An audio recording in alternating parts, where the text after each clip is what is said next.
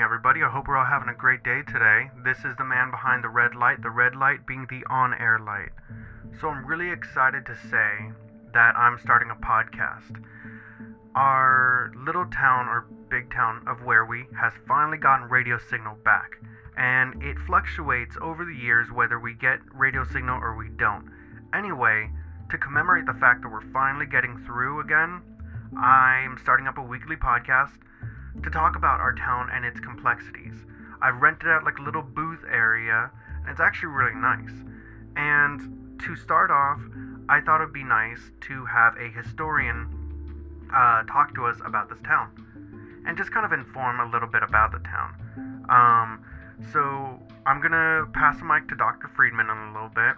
Uh, he is a historian of the town, a member of the Historical Society, and he's a college professor at Where-We University, and he's been a member of this town for a little over 100 years.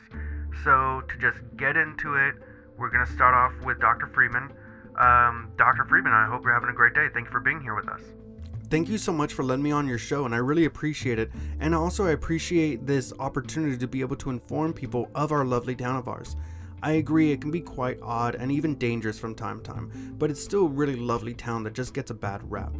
Um, so without further ado, I'm going to just pull out my notes real fast and um, just get started. So, um, so this first starts in 1673 when a man of uh, when a man by the name of Eugene Ville became the first mayor of the town of Where-We.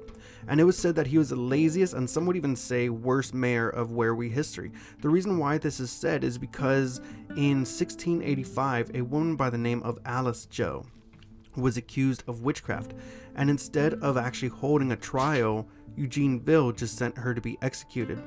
Now, history tells us that whenever somebody was accused of witchcraft, Eugene Ville would just sign their execution papers. He wouldn't want to deal with a trial for unknown reasons. He was lazy, he was really superstitious. We don't know. But um yeah, so he would just sign their execution papers and it got so bad that in the course of the 10 years that the witch trials were uh, happening, around 355 people were executed without trial. Now, it's said that there were often secret societies that were created to go through the prisons at night to help break out people who were accused of witchcraft unlawfully. Some guards were even said to have turned the other cheek because even they knew that this was wrong. In 1695, the witch hunts ended, and in later years, we would find out just how gruesome the um, the witch trials were. Out of the 355 people killed, around 19 people were considered actual witches by the by the time standards while like for the time uh, that this was happening people were actually you know deemed quote unquote witches at the time. But the other 331 will be considered innocent by the you know 1690 standards. Many of these people were accused and given last words in which they used to curse not only Eugene Ville but his town as well in the year 1695, in the middle of the night, Eugene and his family were attacked, and what by what many of the townspeople would call a devil, quote unquote, whose claws, uh, who clawed flaming nail marks into and around the house. Uh, and to this day, uh, the same house can be found, although with how strange and unusual our town is, it does seem to be found in random places, and many people have actually left maps and have figured out ways to explore the area, but even those maps come out not really showing exactly where where this uh, house can be found. Now in 1720, um, things start taking a turn to be even more weird, if you can believe that. Um, overnight, the town vanished, and we don't know how it happened. And history tells us that yes, the town did actually vanish and reappear, but I'm I digress.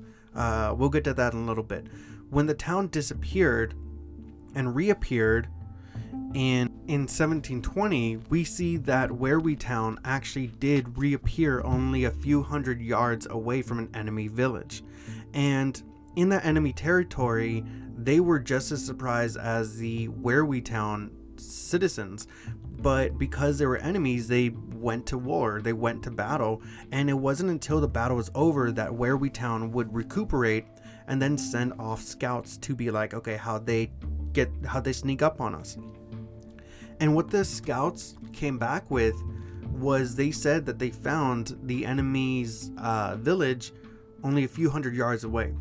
Now, in reality, these were miles away. Both these provinces were miles away, but somehow this town managed to pick, or this village, enemy village, managed to pick up all their stuff and move it a few hundred yards away from the town of Where-We.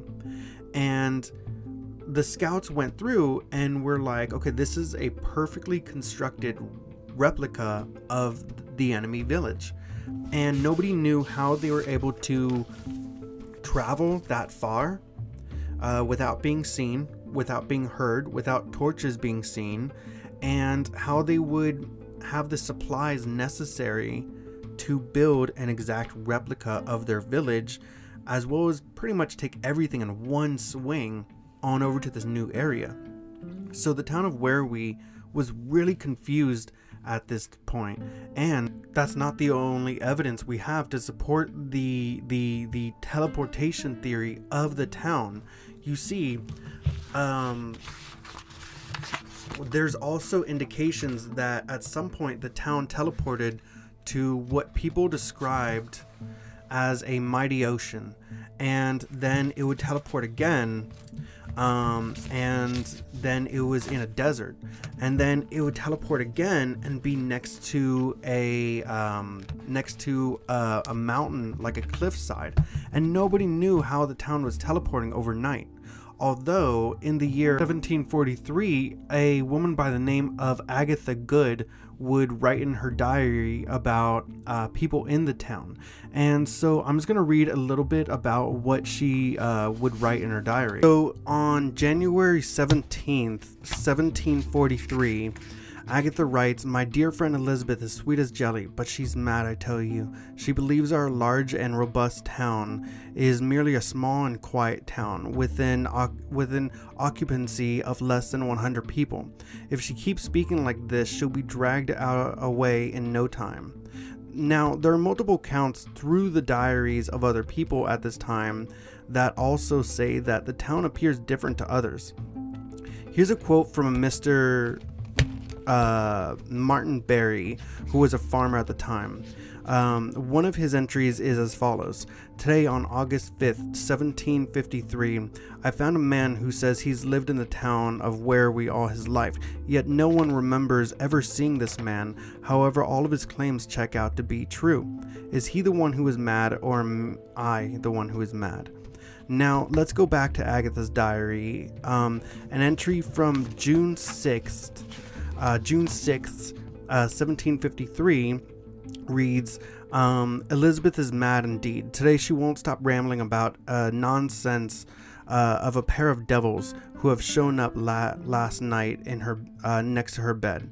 She says these devils were short, pale figures with large black eyes like chicken eggs, uh, and how they've asked her about a strange place called Terra. My sweet friend will need help, I believe. It, now, it wasn't until 1755 that Agatha would have her own experiences um, and unexplainable occurrences of the town of Where-We. Now, it reads. I'm sorry. Okay, now it reads. Um, September 3rd, 1755. I feel like I've seen darkness and cannot return. As I walked through the fields of morning glory, I found a strange and demonic wooden box with a voice of a demon on the other end. He warned me about a man made of steel who's faster than something called a speeding bullet. I fear for our town's safety and um, I fear for our town's safety if a demon is out there to hurt my poor town, which I've called home. Now, there are legitimately hundreds of diaries over the course of uh, Where-We's history where people have reported strange and unusual occurrences happening. Although I feel like to go over all of that would just be too much. Um, let me ask you have you heard of the mountains uh, behind Werwe Town? Yeah, those mountains uh, about a two hour drive from here. Yes, good. So you have heard of them. Awesome. Okay, because there are some people who don't even know that the mountains exist, as well as their 10 hour hike up the mountains and through the mountains. People don't think that it exists and there's speculation. So, anyway, um, in the year uh, 1794, the mountains were first seen and noted by a man named Edward Turner, uh, who said, "I've not yet known the mountains before, but I shall take Rebecca there to court her if she f- if she finds fit." Now, it wasn't until 1827 that the mountains would finally be explored by scientists of the town. In this exploration, they would find multiple tunnel systems, however, multiple people would go missing over the years while exploring the tunnels and the caves. In 1831, where we citizens would find gold, silver, as well as uh, precious stones in the caves, and mining would begin. In 1844, uh, mining would come to a stop after a number of mining tunnels would uh, either uh, miners would go missing or teams of people would go missing in in the middle of the night and caves collapsed uh, it was a big thing that caves would collapse all at the same time too. Um, and um, it wasn't until 1850 uh, people would report miners who have gone missing appear suddenly in the streets to either be hit by a cart or confronted. One man confronted his nephew who was um, missing for seven years and he would say that his nephew was dressed in what we call now a t-shirt and slacks. He claimed his nephew uh, had a strange device around his wrist which told time, and before his nephew uh, and before he could really get any information for his nephew, he just vanished again in the blink of an eye. Another um, another uh, incident comes from a Martin Stone who claims his father uh, just appeared in the middle of the road, acting out as if he's still mining for something. Out of nowhere, he was gone. And in 1857, people started reporting odd sounds throughout the town and would talk about how they've seen apparitions and strange figures uh, that just seemed unexplainable. In 1861, the town sent a group of scientists to the mountains again, uh, but would come back with disturbing news. Um, uh, it would all seem that uh, that all of the 222 explorers uh, would see figures running around at nighttime and even during the day.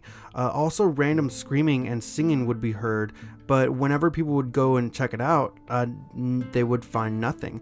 33 people were sent back due to them being quote unquote not fit of mind. And over the course of the seven months, um, that they were there, people would be sent down, um, like kind of uh, trickling down for multiple reasons until there just weren't enough people to go back. Some people described uh, getting lost in in in this in this in this uh, mine, and all of a sudden, um, everything would just go dark and go blank, and we would never hear from those people again. Even their lifelines seemed cut, and we would lose people like that. Another case is a, a team of explorers uh, that was camped out somewhere else in the mountain claimed that in uh, overnight they were attacked by a werewolf. And other people talk about how they were attacked by a giant lion that stood at 10 feet tall while still on all four. Other people would talk about how they would um, how they would, uh, for example, we have a team of four uh, explorers that went down into the mountains and into the mines. And what would happen is they would come out, and even though it was the beginning of day, there was this orange tint. Um, and no matter how much they would try to get the attention of the other miners, they would have no avail. They would not be able to communicate with these people even when shouting directly into their ears. These other miners could not see them, could not hear them, could not feel them. At some point, a man by the name of Robert uh, would even slap one of the other scientists, where the other scientists wouldn't even feel it, wouldn't even react to it. And because of this, some of the people would run off in a mad tantrum, just screaming, and they were never heard from again. Never seen from, never heard from. Whereas some of the other miners that did go down just went back the same way they came into the mountains, thinking just out of desperation, this should be the way out, hopefully. And they went in and they came out. People noticed them again and they told them of everything that happened. And uh, throughout the years, people would experience strange things happening um, in the town as well as in the mountains. People would uh, document over the years the shifts that this town of Where-We has made. And in fact, this town does teleport um, uh, uh, at random times. There's no real fixed occasion that this town will teleport, but it always seems to teleport at around um, 2:22 a.m. Now again, it's all like it's completely at random and whenever the sh- town shifts locations, everyone who's a member of the town will shift with the town. Um, uh, for example, this uh, uh, couple was in Portland during a family reunion, and overnight they fell asleep in Portland but woke up in California back in the town. People who visit the town accidentally do not shift with the town, however. It's it isn't until you become a citizen of the town that you shift with it. Um, also, whenever the town shifts, strange things happen. Almost like a sort of uh, residue of like misplaced space and time or whatever you want to call it. We really don't know. Um, in 1922, the town was um, in North Carolina, and at 2:22 a.m., while everyone was asleep, the town moved to Texas. Shortly after, townsfolk on the east side, next to the shopping district, um, reported seeing a man who uh, stopped who was stopping traffic by standing in the middle of the street. He was dressed in a suit and looked like uh, everyone else, but he was just standing in traffic for about 20 minutes before somebody notified the authorities. Um, and before the before the authorities could even show up, this man lifted his arms and rats uh, were seen flooding the east street, and all from all around they gathered, and they all just kind of went around this man who began dancing, and rats were just piling on top of him, making this giant mountain of rats, which actually made all the townsfolk run from the area and um, uh, all of a sudden the rats just once they gathered and they're all in one spot they just started running back and back to where they came from. And as they got down the man was no longer uh, he was no longer there. And in 1966 radio waves stopped being sent out of the town. And no matter how hard we tried for some reason we could we couldn't get the radio waves back in. But um like we could we could have them uh we could have we could receive them but we just can't send them out. And so in 1976 is when um is when uh the radio st- waves started being sent out again. But in 1980 in 1998 is when they stopped again. And in 2003 they stopped. Um i mean they started again and in 2013 they stopped and now they're back in. Um, but it's just completely unorthodox this whole thing. That's so crazy. And we don't know what causes these shifts? no not at all. They're completely random that's the thing. Uh, one week we'll be in like nevada and then you know the next month we'll be in california.